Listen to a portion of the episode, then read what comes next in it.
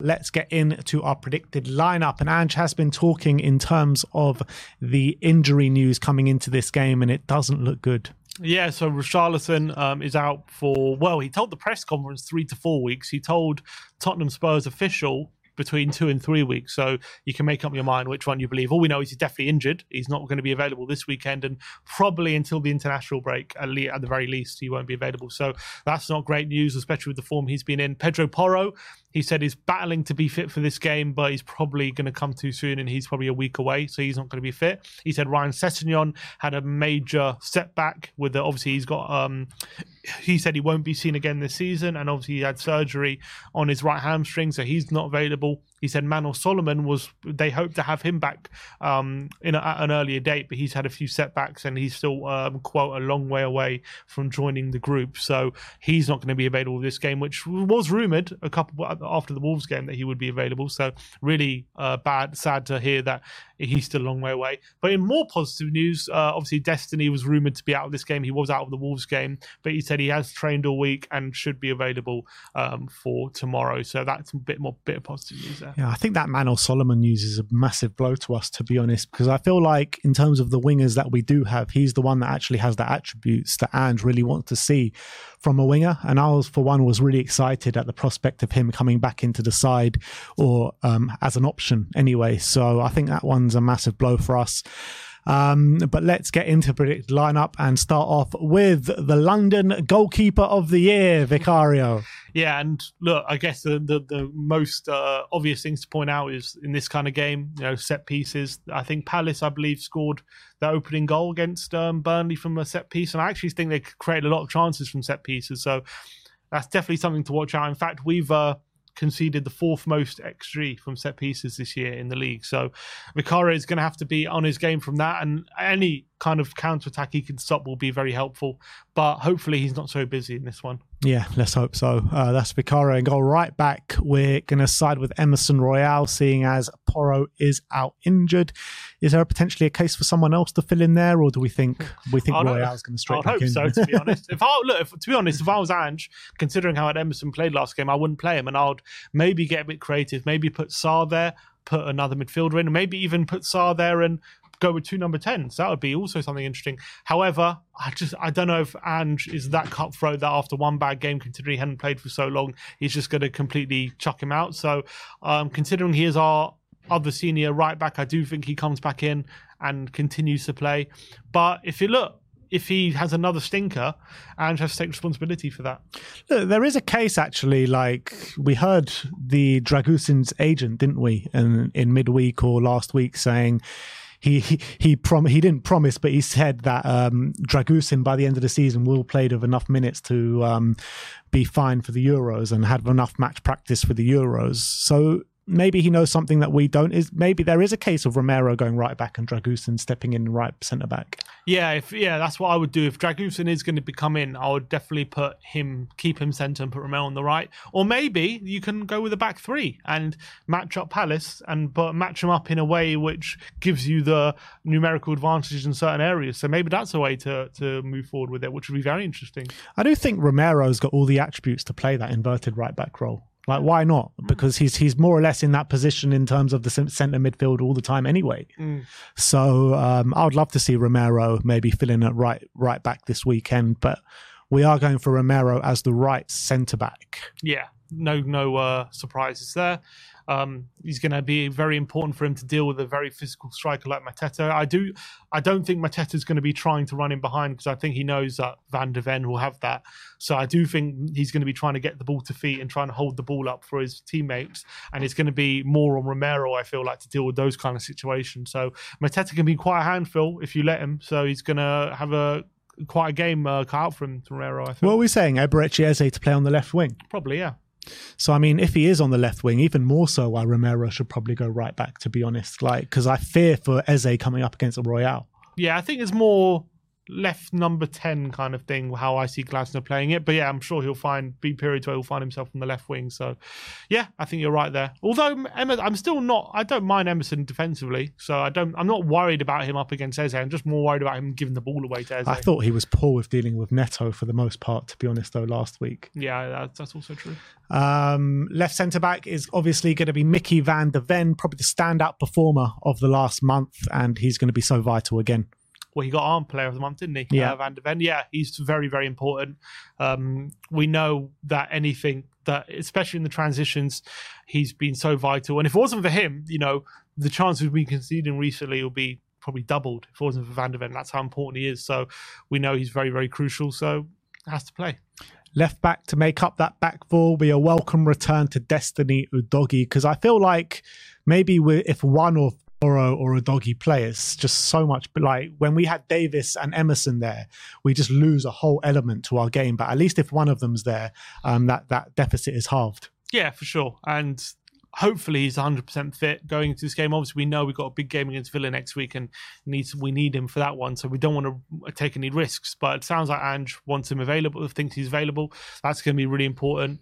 And especially with um, the way Glasner likes to play with his back five, he's going to have his work cut out dealing with Ayew and potentially dealing with a wing back as well.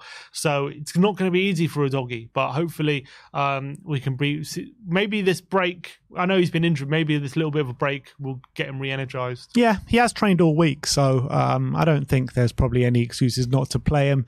Moving into the number six, we are going to go for Yves Bissouma. There is a case for Rodrigo Bentancur. Neither are playing unbelievably well at the moment, but I just feel like Bissouma probably has the shirt at the moment, playing a, a tad better than Bentancur.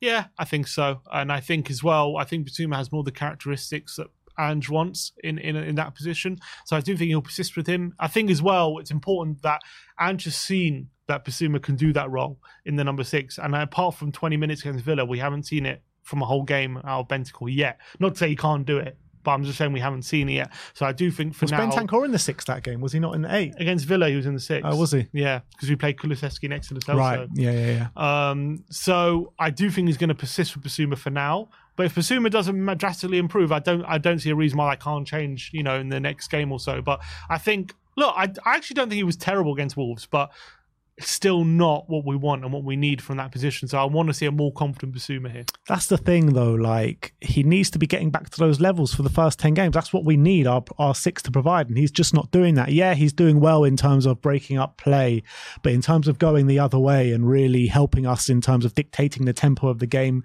pace setting of the game, and uh, hurting the opposition, he's just not doing that. And the problem with him is his passing is quite safe. It's not like he doesn't have the most adventurous passing range. So if he's not doing that risk taking when it comes to his dribbling, then all of a sudden he just becomes a bit too safe. And that we need someone who's a, a bit more of a risk taker. Yeah. And if he's not going to do that, then he needs to up his passing. Yeah, absolutely.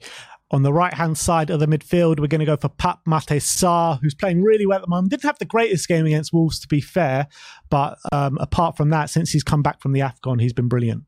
Yeah, um, I, I'm pretty happy with Sarr. Again, I said it before. I would be tempted um, to play Sarr right back potentially, and maybe put a number ten next to Maddison. Oh, next to yeah, Maddison Bissouma. Um, but we think uh, we. I don't see Ange actually doing that. I'd be surprised if he does. Um, I'd be impressed if he does. Maybe it shows an ability to be a bit more adaptable. But I do think Sarr will definitely start one way or another. And I do expect it to be in centre mid, and he's got a big role to play, making sure that you know Adam Wharton, who's been quite influential in recent weeks, doesn't you know gain a foothold in this game. And then to make up that midfield three will obviously be James Maddison on the left hand side of that three. I was quite disappointed with him in the Wolves game because when you've got a team sitting as low as Wolves did, uh, we need someone special to pick that lock, and he's got it in his locker. Uh, not even just to pick the lock, but maybe just take a shot from 25 yards, 30 yards. We know he's got that in his locker as well, and he just didn't do that. Yeah, that was probably his worst game since his return. I actually think he's been pretty good uh, since his return, but um, that was um, a massive step backwards, unfortunately. Need him to get back uh, to kind of how he was at the beginning of the season. We know how effective he can be. He's obviously a wonderful player. And in this kind of game, it's very important that he when he's in the box, he's you know looking to draw foul, look to draw penalties, looking to um, uh, weave in between those challenges with little space because he's one of the best midfielders at doing that. So that's a really important skill when you're trying to break down a low block. Absolutely. So that's Bissouma, Pape Matar Sarr, and Maddison in middle three. Moving over to the right wing, we're going to side with Dejan Kulusevski. There is a chance Brennan Johnson could fill in there, but I feel like with what Palace like provide. The way they set up i just feel it's much more um, suited to dejan kulusevski. I think so. And obviously he did score in the last game albeit it wasn't his best performance. He did get a nice goal. And i think when we're trying to break down this low block of Palace, i think it's going to be more important to have someone like kulusevski there being creative being getting touches around the box rather than johnson who you know gives the ball away a lot unfortunately right now when there's not going to where space is going to be restricted as well. The only thing i would say is where Johnson would have his benefit is if you know Werner has the ball on the left. You know, you know Johnson's going to be there at the back post, and that can be very invaluable when you're mm. playing a team like Palace. So we need Kulusevski to be doing that kind of role um, if uh, if uh, we get that opportunity.